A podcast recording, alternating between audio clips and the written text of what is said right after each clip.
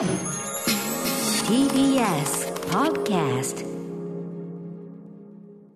さあ、ということで、時刻は8時を回りました。3月22日月曜日、TBS ラジオキーステーションにお送りしているアフターシックスジャンクション通称アトロク、パーソナリティは私ラップグループライムスターの歌丸、そして、月曜パートナー TBS アナウンサー熊崎和人です。さてここからは聞けば世界の見え方がちょっと変わるといいな特集コーナービヨンドザカルチャーのお時間です。先週からまあ、期待をされておりました。日本全国のバンドファンの皆さん、大変長らくお待たせいたしました。いけずバンド天国のお時間です。今後ろに流れてるのはね、もう皆さんもはやご存知ですね。名曲中の名曲。ご存知、オメガテレビのエレカでございます。はい。はい、えー、数々の有名アーティストを輩出した TBS テレビの生かすバンド天国、通称イカ天、ご曲の方も多いんじゃないでしょうか。1989年から90、あ、でもたった1年そうなんですねフライングキッズ、ジッタリンジン、ビギン、タマ、ブランク、ブランキージェットシティ、そしてリトルクリーチャーズなどなど輩出した TBS の本当に一世を風靡した人気番組でございました。しかし皆さん、音楽の天国は、生かすバンドだけに門を開いているわけじゃない。はい。ということで、今夜はかつてバンドで青春を過ごしたものの、行けずに終わったという皆さんの最高に輝いていた瞬間、そしてなぜそのバンドが行けずに終わったのか、こちらを当時の貴重な音源とともに味わい尽くす。もう他では絶対この音源聞けない。だってここだけですよね。み皆さんね、そのさ各種サブスクサービスでオメガテレビやったって、これもう絶対聞けませんから。最初で最後のチャンスですね、ここで聞くのが。古川さんのドラミング聞けないここだけです、ありがとうございますはい、今、えー、ということで、オメガテレビ、ね、あれでございます。今回の企画、改めて古川さん、はい。いっぱい応募が来たんですよね。えーいっぱい来ました。えっ、と、北は宮城？から？さっきさっきメールでね。八戸ってでありましたよ八戸ってありましたね。メールは八戸。じゃあ、青森に訂正しましょうか。北は青森で、えー南沖縄から、えー、40本ぐらいの。北海道をはぶってるつもりはないけども、まあ、北海道はバンドっていうのがなかなか。そんな偏見だよやめろってね。いっぱい出てんだ偏見だよたくさんいるよめちゃめちゃ出てるあーごめんなさい、不勉強でございました。はい。はい。もういっぱいあの、投稿、あ音源を送っていただきまして、本当ありがとうございます。道はい。ということで、えー CD、カセットテープなどなどね、送っていただきました。えーここから先、えー今夜はですね、全国の皆さんからいただいた、いけずに終わったバンドたちの一度は葬られた音源やエピソードを、こう、もう成仏させていこうと。ということで、本日は、この方にゲストとしてお越しいただいております。ベースボールベア小出祐介です。お願いいたします。よろしくお願いしますこいちゃんだお願いしますーもう、こいちゃんが来るだけで嬉しいのに。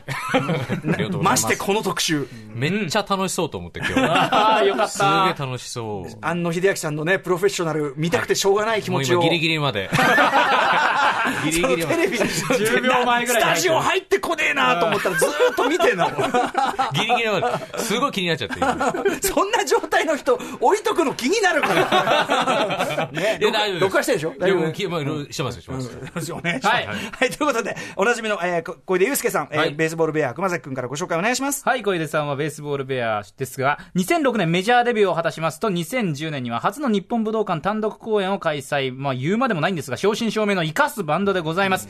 あさって24日水曜日にはニューマックスシングル、シュー、ドライブをリリースされます。はい。ということで、まあ、非常に大事なタイミングでのお越しいただいたわけです。前回は我々のね、あの、キングオブステージで本出したタイミングで、はいスクービーで小山修さんとお越しいただいて、ライブの MC についてお話を伺いました。楽しかったですねこれもねうん最高でしたね。うんねはい。ということで、はい、えー今夜はですね、歌丸さんが池津バンド天国の司会者になっていただきまして、全国各地から寄せられた池津に終わったバンドたちの魂の演奏とそのエピソードをどんどん紹介していきたいと思っております。まずこの企画ね、はい。こいちゃん、すごい面白いって言ってくださったそうですけど、はい。はい。うん。ど最初に聞いてどう思いました、この企画、これだって、意外とありそうでないっていうかね。そう、意外でありそうでないですよね。であの、僕、イカ天をそもそも世代じゃないのでどんなルールのものかをちょっと知らないんで、もうこれがオリジナルになっちゃうんですけど。まあまあ、全然違う。あのね、イカ天はでも割と辛辣な、あのー表とかもやっぱりあったりなんかして。なバンドコンテスト番組。そうだね。だから、あの、次のバンドはこいつらだいってこうね、お相原優さんが、これ、あのね、その動きやりますから、はいはいはい。次次のバンドはこいつらだい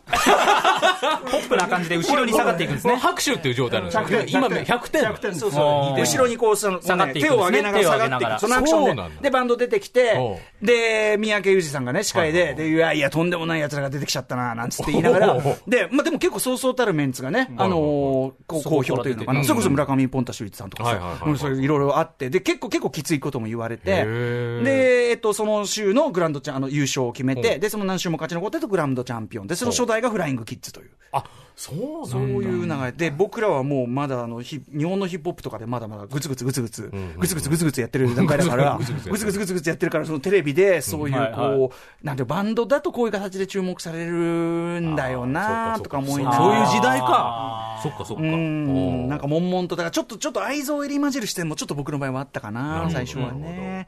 そうか、そうか。で、ね、こいちゃんちなみに今日はね、はいあの、こいちゃんも当然そのアマチュア時代というのがあったわけで。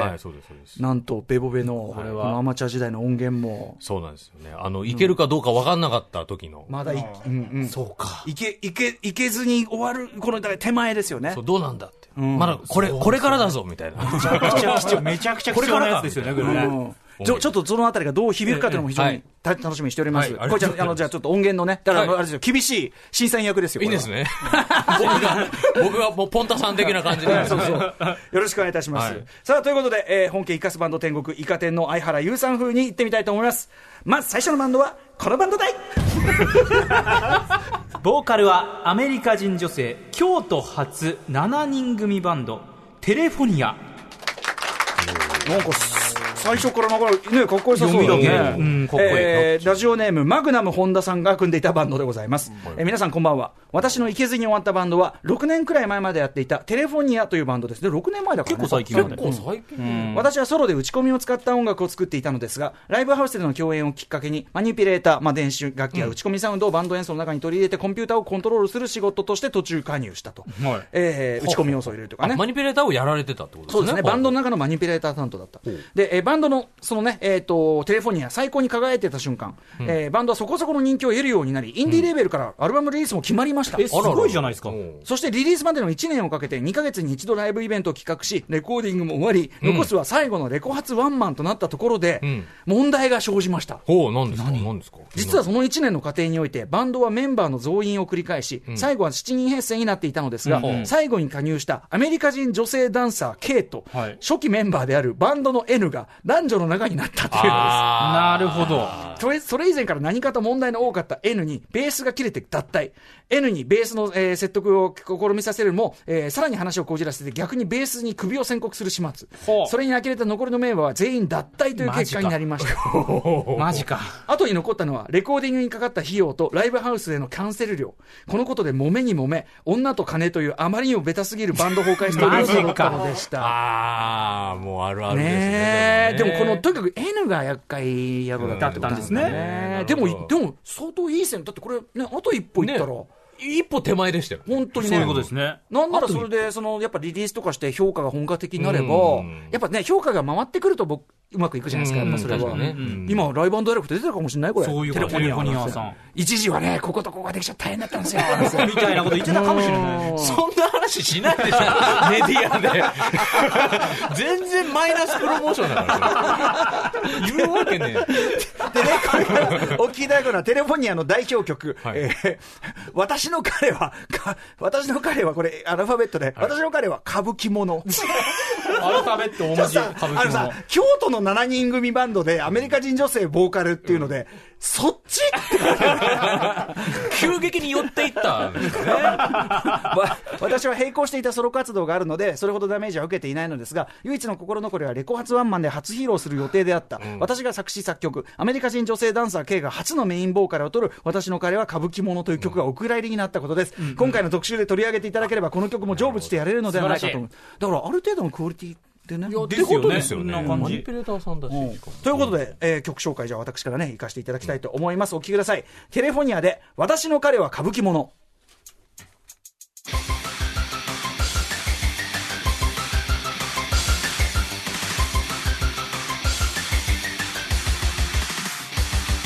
私の彼は歌舞伎者私の彼は歌舞伎者私の彼は歌舞伎者なの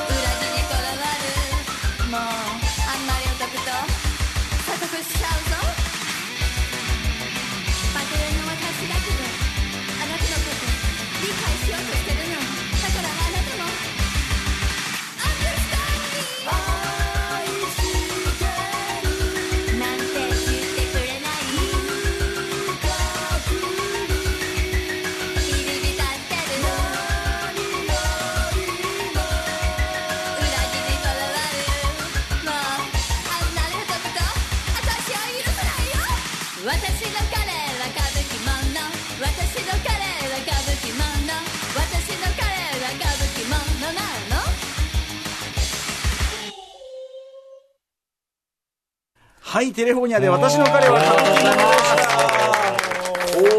た。いいですよね。なんかね、なんかいいですよね。これはこれでっていうかね。まあ味ありますよ、すごい。うんあの、イカすバンド天国ってね、このイカ天のあれでやってるからってのはちょっと歌舞伎ロックス的なね。あ、そうですね。まあ、その、はテイスト。でも、この打ち込み、エイティーズ的なというか、テクノポップ的な打ち込みに、このなんか、この、なんちゅうのフランクチキンズとかみたいなさ、うんこう投げやり系あのボーカルっていうか、ねうん。なんか結構、うん。なんかキャッチーな部分もすごい多いし、なんねかあんまりほっとくと錯覚しちゃうぞって。言って言ってましたね。言ってました、言ってましすた。ごい気になるし。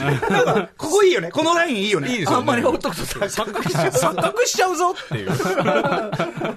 なんかこう、い意外と、意外とこう、斜め上行く歌詞もね、面白いし。面白かったですよ。うん、これちょっと惜しまれますね、これね。これなんかもっと聞きたかったんですよね。いいものありましたね、これうねん。これしかもアメリカ人女性ダンサーですからね。そうだねきっとパフォーマンスになったら、あそっかダンスもあるんじゃないですか？絵でつけたら余計また。そうそうそう。確かに確かにあれがあったのかな。またね、あの、かあの、氏神一番さんみたいに TBS のね、なんかキャンペーンやってたかもしれない、これ。テレフォニアさん。テレフォニアさんテレフォニアさんが。うん。いやいやいやいやい。やー。これでも、このレベルならいこいね。んな感じで続くんですか？はい、続きます。へおー素晴らしい素晴らしい。でもなんかその、なんつうの？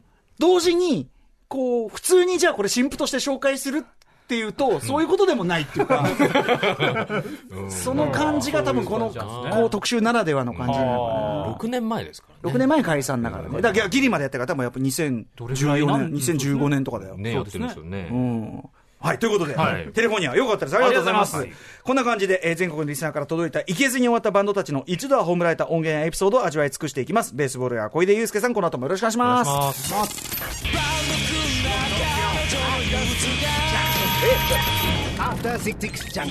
バンド天国時刻は8時15分です。TBS ラジオキーステーションに生放送でお送りしているアフターシックスジャンクション。この時間は特集コーナービヨンドザカルチャーをお送りしております。今夜は、かつてバンドで青春を過ごしたものの、いけずに終わったという皆さんの最高に輝いていた瞬間、そしてなぜそのバンドがいけずに終わったのか、そんなエピソードを味わう音楽カルチャー企画です。一緒にご付き合いいただくのは、ベースボールベアの小井ちゃんこと小出祐介さんです。よろしくお願いします。お願いしますお願いします。まあ、あの、一応、野暮、野暮かもしれないけど、一応言っとくけど、別に、あの、これはね、いけずって一応言ってますけど、はい別にプロデビューするのがバンドの目的じゃないし、そうですね。いけてることすら目的じゃ別に、ゴールはね様々。やりたいから、うんちょちょっとやってみたいからで全然いいんですけどね、なんかそういう、でもそのどんな、あのあり方にも輝きがあるというね、全方位型カルチャー特集というのがこちらはい。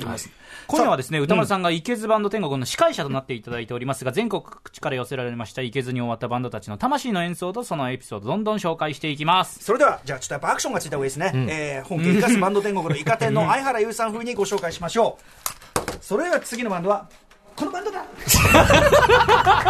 楽器はフランジャーをかけまくったギターに電動をひげ剃り、浅草発のパンクバンド、インラン。インラン。ひらがなで淫乱。ねえ。ライトノベルのタイトルみたいな。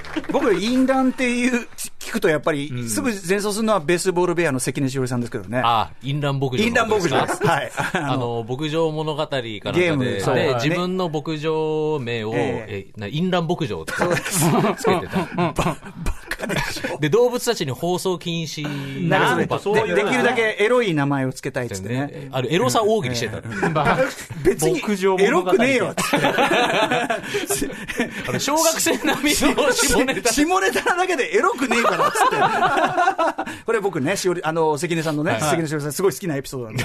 えー、淫乱。えー、ラジオネーム、草、草持さんが、えー、大学生の時に組んでいたバンドということです。ご紹介しましょう。初投稿です。このコーナー名を聞いて、これはと思い、押し入れから引っ張り出してきました。ありがとうございます。大学時代、ちゃんと楽器ができる後輩3人に声をかけて、僕のわがままを叶えるためだけに組んでもらったバンドのデモテープです。2008年当時、町田光さん率いるパンクバンド、犬と中島ラモにハマっていた自分。自分の中にも何か眠っているに違いないという漠然とした自信をもとに、半ば強制的に後輩にドラムやベースを頼みバンドを作りました。曲のタイトル、歌詞、フランジャーをかけまくったギターを棒でこすって出した謎の交換音、電動髭剃りも使いました。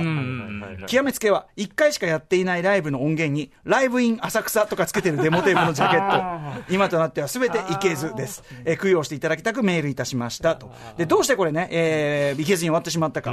優しい後輩たちが僕に気を使ってくれていることが、さすがに伝わってくるようになり、僕からごめんねと言って解散しました。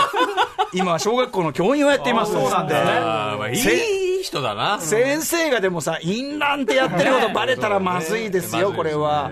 えーこれから出るですね、お聞きいただくのは、作詞作曲がこの草持さんで、タイトルね、これちょっと、あの、言葉だけ言うと、あわかりづらいんで、ノートロック、ノーってのは農業のノーと、ノートロックというどんな曲なんですかね。えー言ってみましょう。お聞きください。淫乱で、ノートロック、ライブ in 浅草バージョン。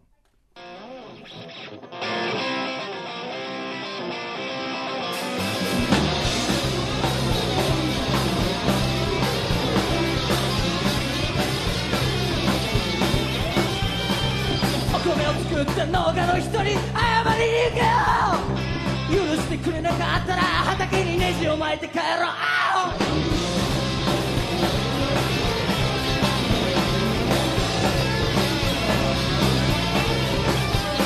僕は退屈で俺はたっ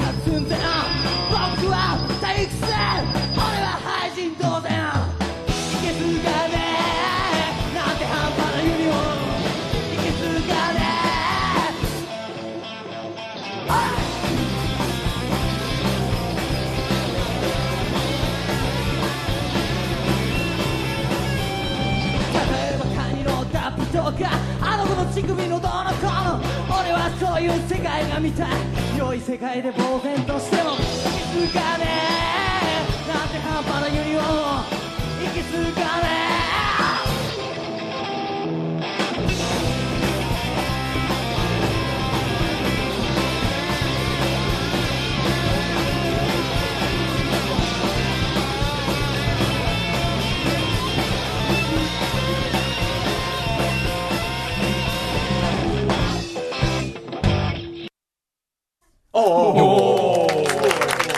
はい。淫乱で、ノートロックでございます。かっこいいじゃん。かっこいいんですよ。うん。かっこいいですよ、ね。かっこいいうんお二人目を見合わせて、かっこいいかっこいいの応酬。かっこいいじゃん。いや、かっこいいんですよ。まあだからそのさ、その、さっきメールで、だからその犬と中島ラモにハマってて、うんそのあたりでうん、こう、ネタ元というのかな、雰囲気の、こう、種明かしっていうかさ、それを先に聞いてるから、そうだね。まあ、そういう印象があるのああ、ああ、ああって感じがしちゃうけど。うん、これいきなり聞いたら全然、全然かっこいいですようねん。あの、演奏もうまいし。うまい。うんなんかこういう、なんていうのかな、ちょっとパンクっぽい音楽なのに、ちゃんと、こう、ビーあの、リズムのキープだったりとか、リフがぐちゃぐちゃになってないとか、演奏力もあるし。これ後輩がね、ちゃんと上手い人連れてきたっていうのただその後輩にはモチベーションはゼロなので、あのーそれが伝わってくることだまあ、そっか。これでもね、カセットがね、ノートロック。で、2曲目が Go Home で、3曲目が倫理教育。これ倫理教育。倫理教育。なんかこう、後に先生になったの。なっていくのがね。う味わい深いけどね、ボーナストラックもあるな。わねえ。若き日の、か若き日の亀山作詞作曲作品。まあいいか。これなんか、ジャケットの下のところに、こうあの、タイトル、ライブイン浅草の下に、お家に帰りたいっていう、なんかコピーが書いてあって。ああ、書いてある。そう、どういうことなんだろうっていう、なんかこのくすぐったさもいいですね。確かに。どういう意味なんだろうっていう、何にも説明されない。ねえ。いや、ということで、いや、でも草本さんいいですよ。はい。ありがとうございました。インランいいですね。さあ、続いてどんどん行ってみましょう。はい。えじゃあ続いてのバンドは？はい、このバンドだい？茨城発地元の JK から人気ナンバーワン。ザ・ベルシュダーはい、えー、こちらはですね、現在、板橋区26歳、ラジオネームトラウマライダーさんが高校時代に組んでいたバンドということです。はいはいはい。えー高校生の時、い地元茨城で組んだバンドです。えーザ・ベルシダー。はい。ね、ん。えーと、この名前は、私がウルトラマンファンなので、初代ウルトラマンに出てくるマシンの名前から拝借しました。メンバー構成は、ギター、ボーカル、ギター、ベース、あギギター、ボーカルとギターとベース、ドラムの4人編成で、えー主に9ミリパラベランブレッドさんのコピーバンドとして、20 2010年から3年間活動していました。えー最高に活輝いていた瞬間、えーコピーバンドにもかかわらず、茨城の田舎の高校生の間では結構な人気者になり、下校中に違う高校の女子から、あの、ベルシダーのギターの方ですよね。今度ライブ行きます。すごいな。と言われたのが高校時代一番嬉しい瞬間でした。ごどうしていけずバンドに終わってしまったのか。全員の大学大学進学に伴い解散となってしまいましたが、今でもお正月などには地元で集まる親友になっています。あーじゃあ、いい思い出なのかもしれないですね。うんはい。ということで、えっ、と、これからお聞きいただくのはやっぱカバーバンドなんで、はいはいニルバーナです。ニルバーナのカバー、スメルズ・ライク・ティーン・スピリット。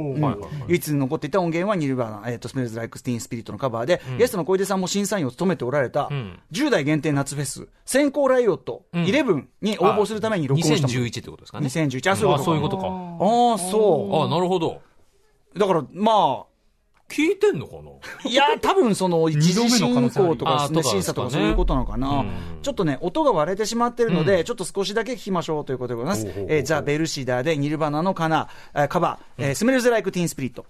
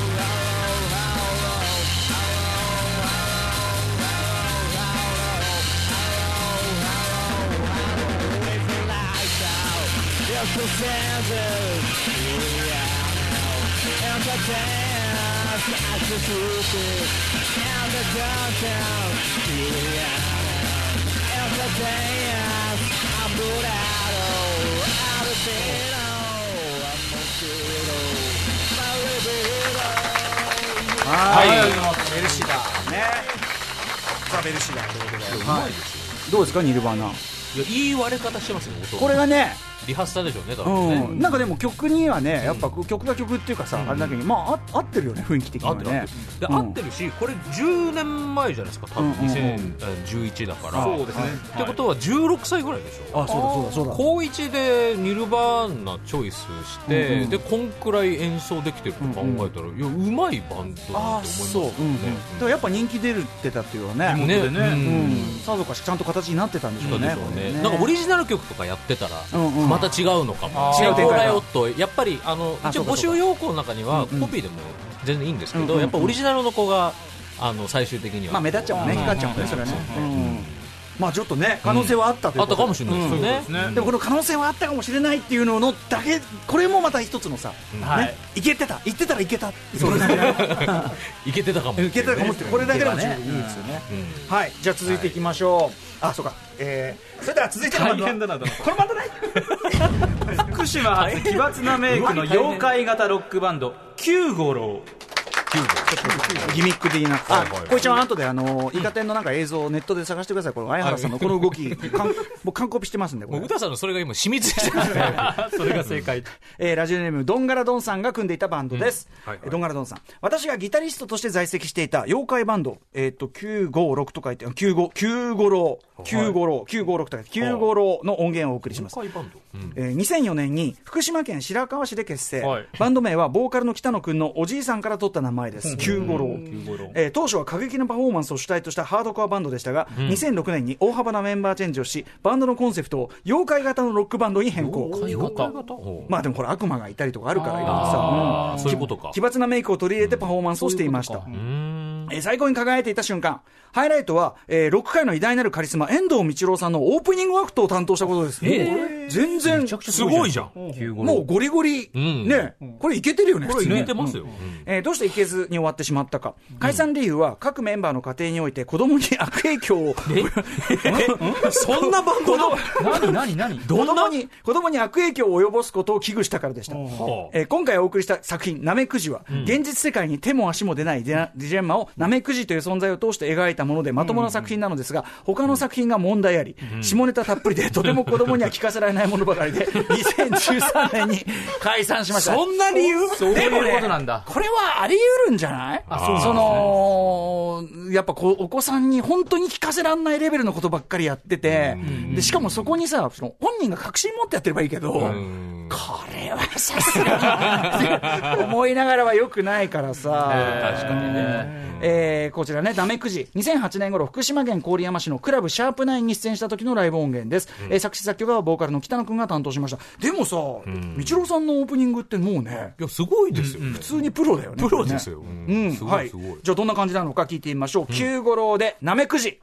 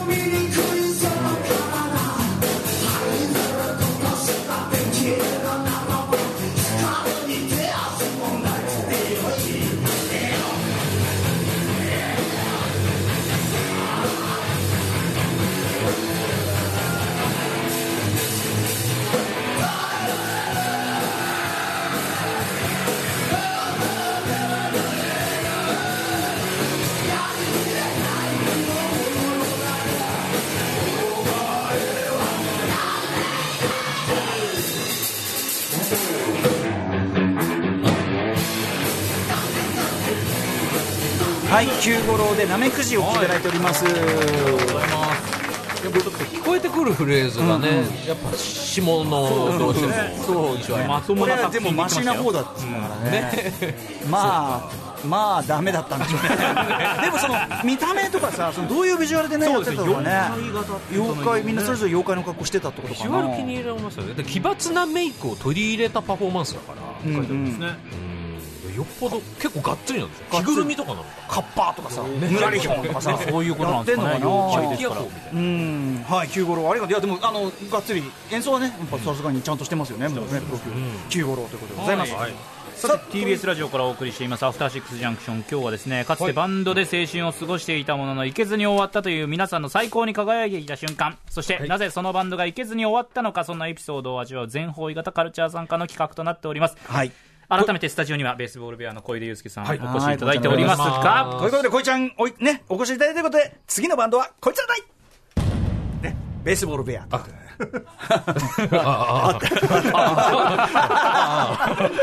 動なんとなんとベースボールベア、ねあのー高校時代、まあ、組んだのが、えっと、まあ、中高とこう、つながってきたメンツでだもんね。そうですね。で、まあ、バンドの結成日としているのが、えー11月11日なんですけど、それが高2の11月11日で、で、その日から、えーオリジナル曲を作るようになるんですね。でこの番組でもたびたび名前出てると思うんですけども、えー鴨慶太郎という、えー人がいまして、はい今ディレクター、はい。今あのフィロソフィーのダンスの、えープロデューサーやったりとかしてますけれども。で、その鴨さんが当時やってた、こう、新人のデモオーディション。で、インターネットで常時開いてるオーディションサイトっていうのが当時2002年はい。の初頭は EMI ぐらいしかなかったんですよ。うんうん。東芝 EMI だったんですけど、はいで、そこにじゃあもう早速、じゃあ送ってみようって言って、はい曲をたくさん作り始めえて、で、初めて MTR を買ってきて、うん。はい。で、卓録を勉強して、うんうんうん。で、それで鴨さんのところに、まず1個送るんです。はい。4曲入りかな、うんうん。で、そしたらもう鴨さんからすぐ連絡が来て、で、鴨さんが当時持ってた番組で新人のデモをかけるっていうコーナーがあってで、そこでかけていいかって言って、そこで初めてつながりができるんですよ。すで、一発目のデモでつながりができて、で、そこからこのパイプを、せっかくできたパイプを消しちゃいかんと思って、そこから2週間に1回4曲入りの新曲をあ送り続けてて、見どころある。うん。で、そこの中の、えー一つうん。を、まあ、これから聞いてもらおうかなと。いやー、でも、まあ、一発目から反応がね、もう来たってことは、やっぱりなかなかいいですね、これね、出だしが滑り出しいや、でもちょっっとね、相当久々に聞き直したんですけど、うんうんいや、なんかこう、つたね っていうのがあって。それはね、高校時いや、これでさ、拙くなかったら逆にもう怖いよ、それは。そうですかね。うんあ、あ、で、そう。で、あと一個、ちなみに、これ、ライブをやる前なんですよあ。オリジオリジナルのライブをやる前なんではいはい、演奏してるのはもう僕のみなんです。あ、自分で全部弾いて重ねてってそうです。こと。で、ギター重ねてってうん、あ、まあ、その前にまずドラムを打ち込みで作って、あ、ど打ち込みなんだ。なるほはい。ど。で、作って、で、その上でベースを、で、ベース持ってなかったからギターを、の EQ を下げて、あ、低くして、ギターでベースにして、へ弾いて、で、あの、まあ、他ギター重ねて歌取って、みたいな感じで作りました。あ、そうなんだ。じゃあ、ちょっとそのバンドっつうか、まあその原型っていうか、ベボですね。ベのね。はい。ベースボールベア前夜っていう感じ。なるほどはい。じゃあ、ちょっとこれは曲紹介を。小路さんよろしくお願いしていいですか？ははいい。えー18歳の時に撮った音源です。ベースボールベアでホワイトアイライト。めちゃめちゃ恥ずかしいんですはい、ということで、ベースボールベア、まあ原型、はい10、けど、18になる年、でも17歳の時ですね。17か、うん。17、えー、小出祐介さん、17歳の時に、まあ、一人で、えっ、と、音を重ねて作ったホワイトワイライトを聴いていただきました。はい。えーでも、えー、かっこいいんだけど。そうですかね。まあもちろんその、ボーカルとかがさ、うん。その、と多分環境とかもあるから心細げだけど、へ、あの、部屋で、あの、こう、防音の施設がないですかうんうん。はいはい。ら、机の下あるじゃないですか。うんうん。あそこにこう、ひ入って、う うずくまって歌ってるんですよ。えー、なんかでもさ、もちろんそういう、なんていうの、そういうクオリティじゃないっていうのはあるけど、でもなんか、もう、ベーボベだね。そうですかね。メロディーとかさ、うん、演奏もやっぱバッチリだし、すごい。うんね、ベースに、ベースに弾かせてるって思わないよ、これだけ聞いたら。そうですかうん。これは目つけると思うわ。ありがたいです。声がやっぱ少年ね、でもやっぱね。いやですねうん。そそうだけどさボーカルとして駆け出しだったんで、本当にいやいや、でもなんか、なんか、おーって感じですよね。貴重だし、ありがなんか、とうござます。ないんかあとなんかこう、なんていうのかな、すごい、今のベボベのクオリティとかかっこよさとは別の、うんうんなんかやっぱその、なんていうの？初期衝動的なっていうか、その、うんうんうん。ああ、大事に大事に作って、うんうんうん。うん、なんか、本当に思っ、なんか作りたくてはい、これがややりたく、なんていうの、その厚みさを感じるけどね、なんか。ちょっと聞いてると、ちょっと、なんか、類線を刺激されるものが、本当ですかうん、ありますよ、ちょっと。ありがとうございます。はありがとうございます。えーすいません。ホワイトワイライトでございます。い。やこんな音源も出して、ありがとうございます。さあ、ということで、どんどん行ってみましょう。どんどん行きましょう。はい、ゲズバンド天国。後半戦行ってみましょうか。はい、まだ、あ、そうね。はい、じゃあ行きましょう。それでは、次のバンドは、このバンドだい天才的エンターテイナー、ボーカル、クアが率いるコミックバンド、奥村クラベ。小室クラブ。天才的記者と。ほうえー、50代会社員、ラジオネーム、八王子の、えー、まこつとさん、うんうん八王子のまこつとさんが、えー、中学高校時代に同級生と組んでいたバンドだそうです。えー八王子のままこつとさん。私が中学高校の同級生で組んでいたバンド、えー奥村クラブの音源をお送りします。はい。全部漢字、奥村もクラブも。えーメンバーは7名、ボーカル、クワ、ギター、ワイナイ、えー、まこつ、えー、酒井、えーキーボード、はんぺん、ベース、ザーム、ドラム、コーネン。えーバンド名の由来は友人の実家が奥村寿司だったのでそこから拝借しました。ほ活動時期は1982年から89年。はい。う。なるほど。ね、一番古いですね、うん演奏していた曲はオリジナルが多く、ライブではオリジナルに加えてアイドルからビートルズまで、ショー形式、コント、演芸コーナーありで、えー何でも演奏しました。サザン、佐野元春、RC サクセション、チェッカーズ、おにゃんこクラブ、ザ・ビートルズ、ほかと。天才的エンターテイナーだったボーカルのクアのパフォーマンスが中心のコミックバンドでした。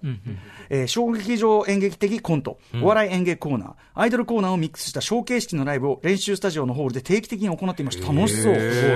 スネークマンショーのような音声コントも得意とし、スタイルとしては、米米グループ、グループ魂的な、えー路線に近い。確かにね。はいはい演奏は点としての差。えー音楽、音声コント以外にも、出版活動、同人誌を積極的に行っていました。なんか楽しそう、えーすごい。いいねうんうん。最高に輝いていた瞬間、1986年11月、中央大学学園祭での演奏です。同時間帯に、え杉杉山、えー清隆とオメガトライブが学内の行動でライブをし、その後、ザ・ベスト10の中継が入った。へえ。ー我々はそれに対抗して大型教室を改造した仮設ライブハウスで2時間白熱のライブを行いました。オメガトライブこの野郎、俺たちもベスト10に移せと褒めまくっていました。いいね青春な感じが。いいね伝わるうんうんえーっと、それでね、そんな、これ結構楽しそうなんだけど、どうしていけずに終わってしまったのか。ん特に中心メンバーのクワが、後期になると、ビートルズのようにライブをやめて、卓録での活動に移ったので、おのずと奥村クラブとしてのバンド活動はなくなりました。ね職人になっていったんだ。うん。その後は各々別々の道を歩むことになり、あるものは別のバンドに、演劇に、出版に、はいはい。えー練習しないから演奏もひどかったです。メンバーは演奏するというよりも、ボーカルクワのパフォーマンスを見に参加していたようなもんでした。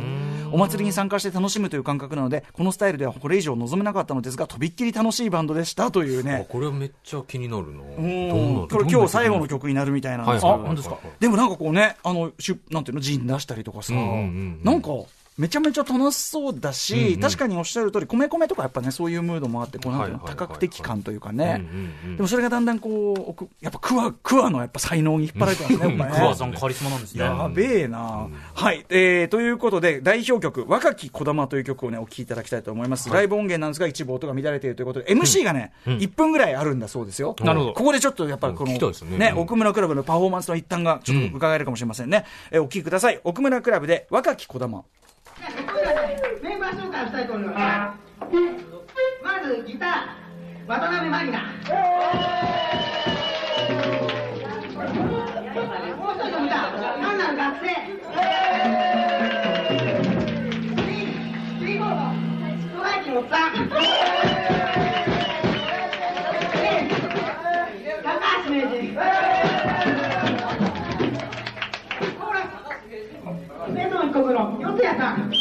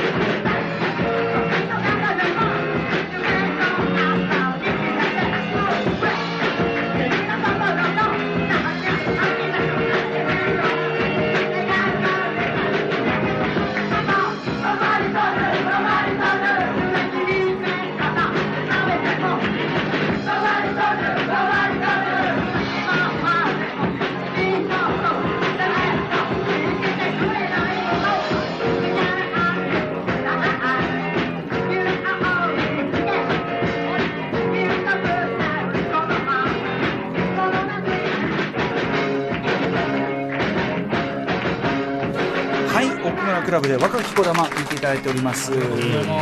あのー MC メンバー紹介と言いながら、なんかデタラメなこと言って、でみんなでキャッキャッキャッキャやってるっていう、まあなんかあそこでね、その雰囲気が見える。でもなんか。なやっぱこの時代、まあ、まあ、アンジーとかそういう感じなのかな、なんかすごい、あの、あ、なんか、ありっていう感じがしますけどね、この話ね。でもすごい盛り上がってる感じ。盛り上がってたし、あとでもお客さんもいるんだね、お客さん結構いる感じするし、あとさ、この歌い出してやっぱこの桑さんのさ、うんうん。ボーカルちょっとカリスマを感じね、なんますよね。かありますよね。カリスマ感ありますよね。あこれはなんか光るものあるんだろうな。全体を引っ張っていく感じありますよね。